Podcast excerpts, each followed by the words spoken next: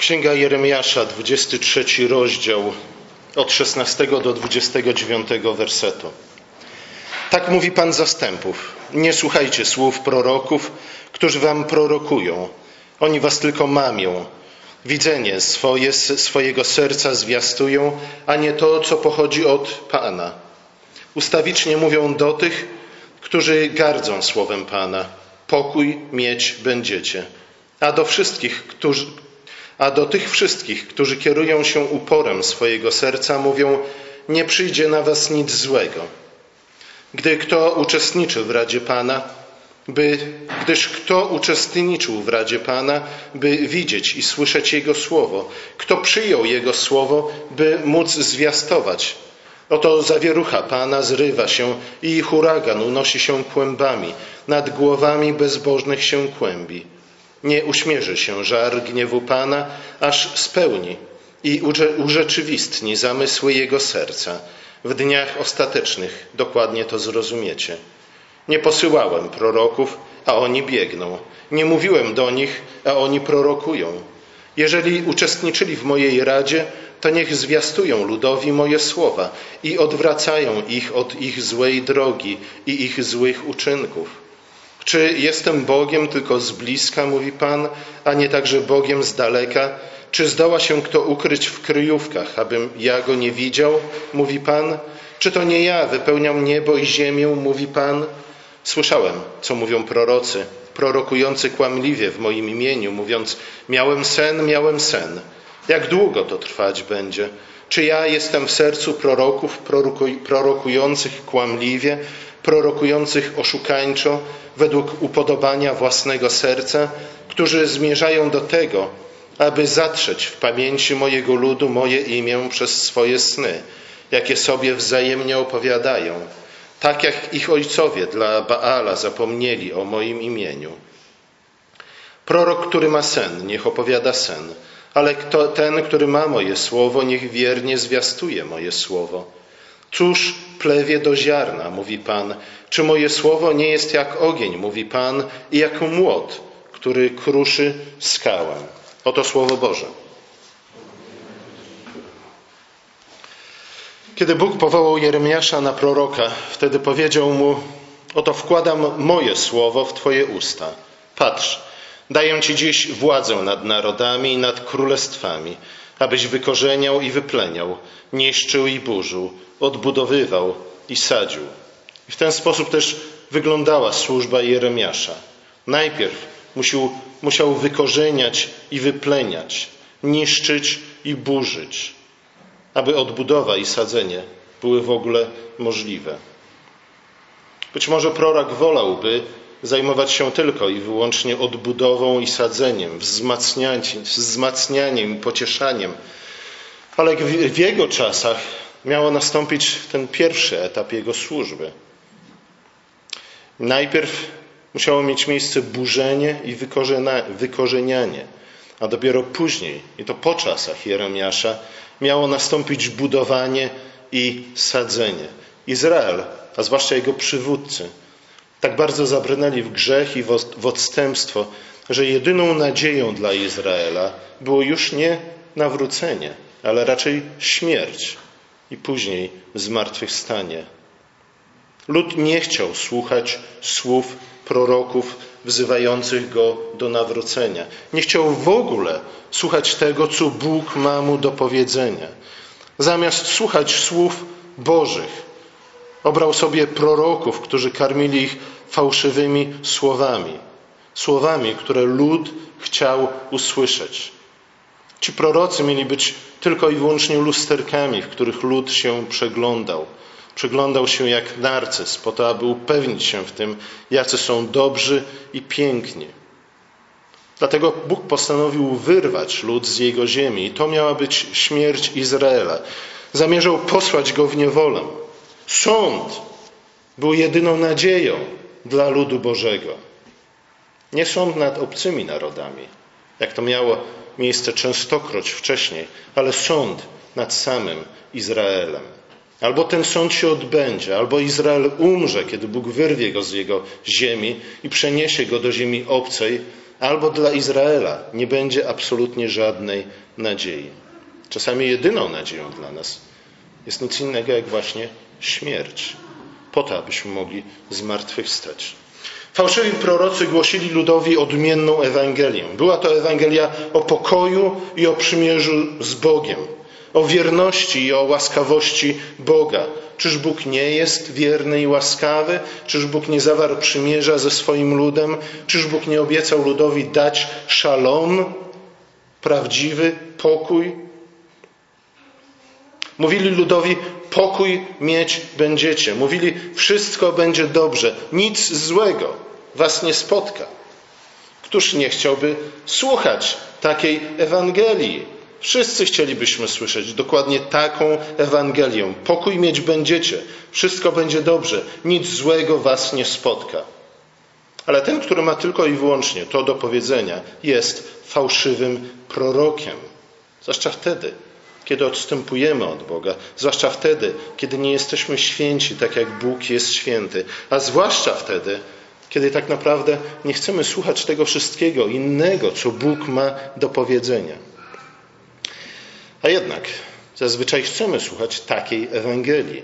Pokój mieć będziecie, wszystko będzie dobrze, nic złego was nie spotka.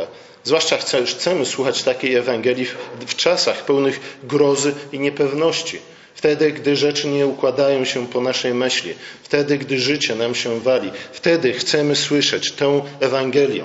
A w czasach Jeremiasza sytuacja dokładnie tak wyglądała. Imperium babilońskie zagrażało im. Słuchajcie, Niemcy i Rosja razem wzięte to nic w porównaniu z imperium babilońskim, które zagrażało Izraelowi w tym czasie.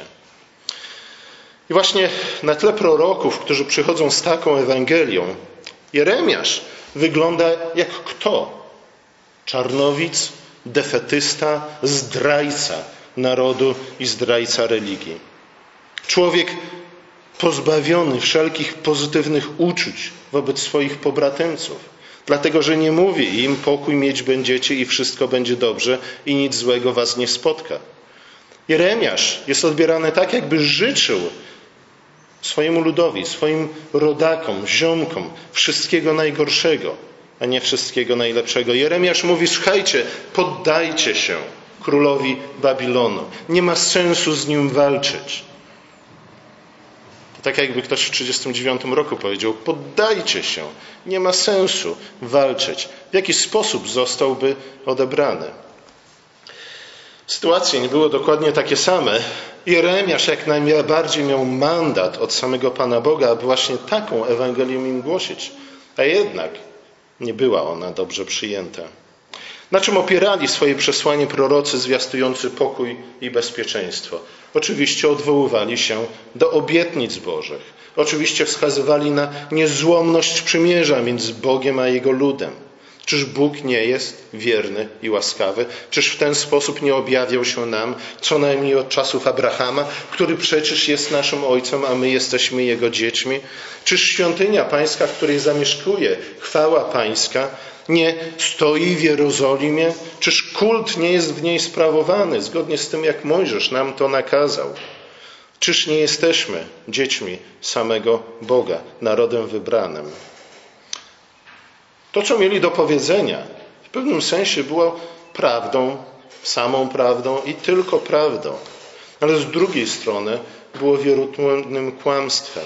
Choć zawierało prawdę i tylko prawdę, to ze względu na to, że było bardzo wybiórcze w swojej treści, było fałszem i kłamstwem. Prorocy podchodzili do Przychodzili z przesłaniem o tym bezwarunkowym dobrobycie, opiece, bezpieczeństwie Boga. Mówili, będzie pokój, bez ograniczeń, ale też bez żadnych wymogów ze strony Boga. I właśnie problem polegał na tym, iż prorocy ci przedstawiali przymierze z Bogiem w sposób bardzo ograniczony i zawężony, z jednej tylko perspektywy, jakiś wąski fragment tego, czym było samo przymierze w którym Bóg przecież mówi: bądźcie święci, jak ja jestem święty. Za każdym razem, gdy przymierze było odnawiane w Izraelu, cały lud musiał powtarzać: tak, wszystko, co powiedział Pan, uczynimy i będziemy posłuszni. Ci fałszywi prorocy, niestety Izrael w czasach Jeremiasza nie chcieli słyszeć tej drugiej części. Nie chcieli myśleć o tej naszej ludzkiej stronie przymierza, jakie Bóg zawarł z nami. Dlatego przedstawiali je w sposób jak najbardziej wypaczony i zniekształcony.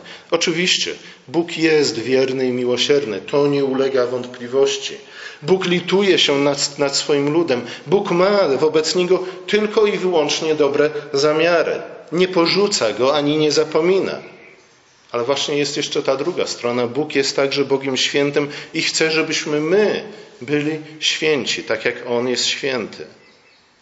W związku z tym nie możemy trwać uparcie w odstępstwie i grzechu i udawać, że nie ma to absolutnie żadnego znaczenia. Jego świątynia z kolei nie jest talizmanem, który by nas chronił w jakiś magiczny sposób od złem, przed lichem. Jego obietnice nie są przyzwoleniem na tarzanie się w występku, w nieprawości. Ale prorocy o tym wszystkim zapomnieli, a może nie chcieli pamiętać. Dlatego ich proklamacja, choć sama w sobie prawdziwa i słuszna, była czystą fantazją, była pustym życzeniem, tumanieniem ludu, mamieniem ludu, obietnicami całkowicie bez pokrycia, bo w jakiś sposób oni mogli zapewnić ludowi to, co im ogłaszali. Ale widzicie, na tym polega problem, że właśnie to lubimy. Lubimy słuchać słów, które łechcą nasze uszy. Mówi o tym również Paweł w swoich listach. Przyjdą czasy, kiedy dokładnie takich proroków, czy też takich kaznodziejów, takich nauczy nauczycieli sobie nazbieramy, którzy będą mówić to, co będziemy chcieli od nich usłyszeć. Albo to, jacy jesteśmy dobrzy i piękni, i młodzi, i bogaci, albo może to, jak bardzo cierpimy z powodu złych ludzi. Tej albo tamtej Ewangelii bardzo chętnie słuchamy, ale nie za bardzo chcemy słuchać Ewangelii, która wzywa nas do świętego życia. Wzywa nas do tego, abyśmy prawdziwie przyjrzeli się w Słowie Bożym. Takie słowa, słowa takich proroków, z jednej strony podobają się, znajdują chętnych słuchaczy, ale tak naprawdę są niczym innym jak pocałunkiem śmierci. Gdyż zamiast prowadzić nas do Boga, wiodą nas wprost w ramiona diabła, ponieważ nie są żadnym wyzwaniem dla nas, dlatego pozwalają nam coraz bardziej i bardziej osiadać w gnuśności, w grzechu i w fałszywej nadziei. Był jeszcze jeden element związany z tym, że prorocy taką, a nie inną Ewangelię głosili. Prorocy ci służyli królowi. I po części to był problem ze względu na to, że król nie chciał słuchać Jeremiasza, ale zatrudnił sobie właśnie tych proroków, którzy taką Ewangelię sukcesu im ogłaszali. Byli oddani w służbę królowi, który za wszelką cenę w obliczu zagrożenia ze strony Babilonu chciał zjednoczyć lud w walce z tym zagrożeniem.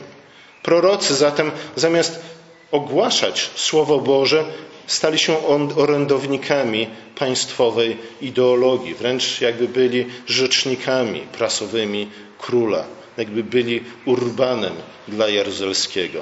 Ta ideologia zaś uczyniła ich nie tylko głuchymi na Słowo Boże, ponieważ pracowali dla króla, a nie dla Boga, za pieniądze, a nie za dziękuję, ale uczyniła ich również ślepymi na rzeczywistość. Nie widzieli zagrożenia, bagatelizowali to zagrożenie.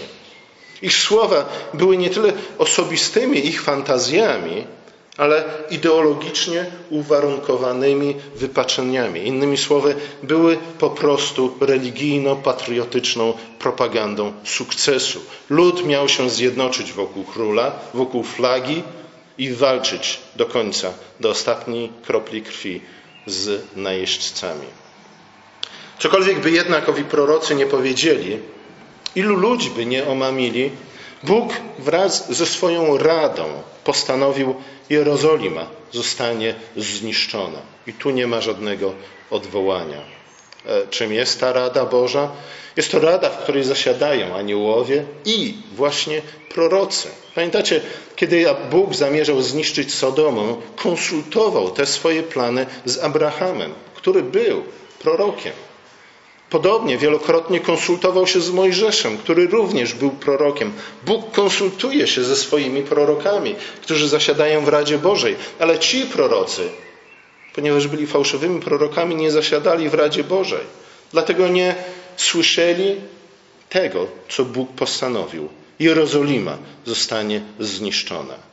Ale słuchajcie, w tym postanowieniu Jerozolima zostanie zniszczona. Kryje się o wiele więcej troski, o wiele więcej wierności i miłosierdzia niż w fałszywych słowach proroków. My niestety często myślimy, że tylko ten, kto przychodzi do, do, nas ze słowami: Wszystko będzie dobrze, wszystko będzie dobrze, nic złego ci się nie stanie, pokój i bezpieczeństwo, tak naprawdę lubi nas i zależy mu na nas. Ale ten fragment pokazuje, że najczęściej jest odwrotnie. Salomon w Księdze Przypowieści mówi: Po czym poznać prawdziwego przyjaciela? Prawdziwym przyjacielem jest ten, który mi nie kadzi non-stop, który nie mówi mi, jak jestem piękny, bogaty, młody itd., tak itd., tak ale który od czasu do czasu ma odwagę, żeby przyjść i mnie napomnieć. Jeśli otaczamy się tylko i wyłącznie ludźmi, którzy kadzą nam, wtedy nie czeka nas spokój ani bezpieczeństwo, ale upadek i ruina. W słowach Jerozolima zostanie zniszczona, powinniśmy usłyszeć troskę, miłość, oddanie Boga w stosunku do swojego ludu. Ze względu na to, że Bóg nie pozostawił ludu w jego grzechu. Bóg nie pozostawił lud po to, aby dalej brnął w grzech i w końcu skończył w samym dnie, na samym dnie piekła. Fałszywi prorocy sprawili, że lud nie nawrócił się do Boga w imię własnych interesów. Woleli, aby lud bezmyślnie, nieświadomie zmierzał ku katastrofie. Było to oczywiście wyrachowane. Czasami ludzie kadzą nam nie z wyrachowania, ale ze względu na to, że myślą, że w ten sposób zbudują prawdziwą więź między nami, że na tym polega prawdziwa przyjaźń. Ale w tym przypadku słowa proroków były jak najbardziej wyrachowane. Zamiast przestrzegać lud przed katastrofą, Mówili im słowa, które ich popychały ku katastrofie. Okazali się zwodzicielami gorszymi od Adama. Nakarmili serca ludu pięknymi kłamstwami, które oczywiście lud chciał słuchać. Dokładnie tak, jak uczynił to wąż w ogrodzie. Najgorsze jednak było to, że uczynili z Boga bezkrytycznego patrona swoich poczynań. Odwoływali się do Boga, ponieważ tak to lepiej funkcjonowało. Jeśli odwoływali się do Boga, jeśli odwoływali się do świątyni, to lud chętnie ich słuchał. Bóg sprowadza więc dyskusję z tymi fałszywymi prorokami do tak naprawdę kwestii swojego charakteru. I pyta, kim jestem? Możecie mi powiedzieć? Czy jestem Bogiem tylko z bliska, a nie także Bogiem z daleka? Czy zdoła się kto ukryć w kryjówkach, abym ja go nie widział? Czy to nie ja wypełniłem, wypełniam niebo i ziemię? Bóg innymi słowy pyta, kim ja jestem? Czy wiecie, czy pamiętacie, czy przynajmniej częściowo pojęliście, z kim macie do czynienia, że traktujecie mnie jako bezkrytycznego patrona waszych własnych nikczemnych na dodatek poczynań? Bóg mówi tutaj o opatrzności z jednej strony, ale z drugiej strony o swojej suwerenności, czyli, jak to mówią teologowie, o swojej immanencji i transcendencji. Z jednej strony Bóg jest Bogiem, który jest blisko nam, jest zaangażowany w nasze życie. Duch Święty wszystko ożywia i wszystkim porusza. Bóg jest z nami, Bóg dzieli losy swojego ludu. Ci, którzy Jemu ufają, tak jak Dawid, czytamy o tym w psalmie, między innymi 139, mogą ukryć się w cieniu Jego skrzydeł. Dla tych świadomość tego, że Bóg jest bliski i przed Nim nie można się ukryć, jest pocieszeniem, prawdziwym pocieszeniem. Bóg jest Bogiem miłosiernym, który nie składa pustych obietnic. Ci jednak, którzy przez swoje mrzonki wymazują pamięć o Bogu, a przede wszystkim o tym, jaki On jest i kim On jest, dla nich bliskość Boga oznacza obecność ognia, który pochłania i młota, który kruszy. Dlatego nie chcą być blisko Boga, chociaż ciągle powołują się na imię Boga. Z drugiej strony Bóg jest Bogiem suwerennym, co znaczy, że On panuje nad dziejami świata, a także nad losem każdego z nas. Cenna jest śmierć wiernych w oczach Pana. Jesteśmy jak źrenica w oku Pana. Dlatego Jemu zależy na nas, ale On też jako Bóg suwerenny panuje nad naszym losem, nad naszym życiem. Ale z drugiej strony oznacza to, że nie można nim manipulować. Nie można spróbować Boga w jakikolwiek sposób ubezwłasnowolnić. Nie można wykorzystywać Boga bez żadnych konsekwencji dla własnych niecnych celów. Dla tych, którzy Mu ufają, oznacza to, że Bóg nie traci kontroli ani nad ich losem, ani nad dziejami świata. Jest Bogiem wiernym, który nie tylko daje obietnicę, ale także spełnia obietnicę. Ale dla tych, dla których, którzy zamiast Słowem Bożym karmią lud plewami, suwerenność Boga stanowi przeszkodę w realizacji ich nikczemnych planów. Zatem nie wystarczy powtarzać, jeśli Bóg z nami, to któż przeciwko nam? Nie wystarczy powtarzać, Panie, Panie, Panie, Panie. Nie wystarczy mówić pokój i bezpieczeństwo. Jeśli Bóg z nami, to któż przeciwko nam?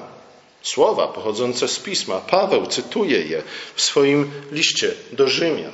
Ale nie powinniśmy traktować tego typu słów w oderwaniu oczywiście od ich kontekstu. To nie jest slogan, którym jesteśmy w stanie zapchać każdą dziurę w naszej argumentacji. Tak to nie działa. Trzeba mieć jeszcze solidne podstawy do stwierdzenia, że Bóg rzeczywiście jest z nami. Bo skąd wiemy, że On jest z nami?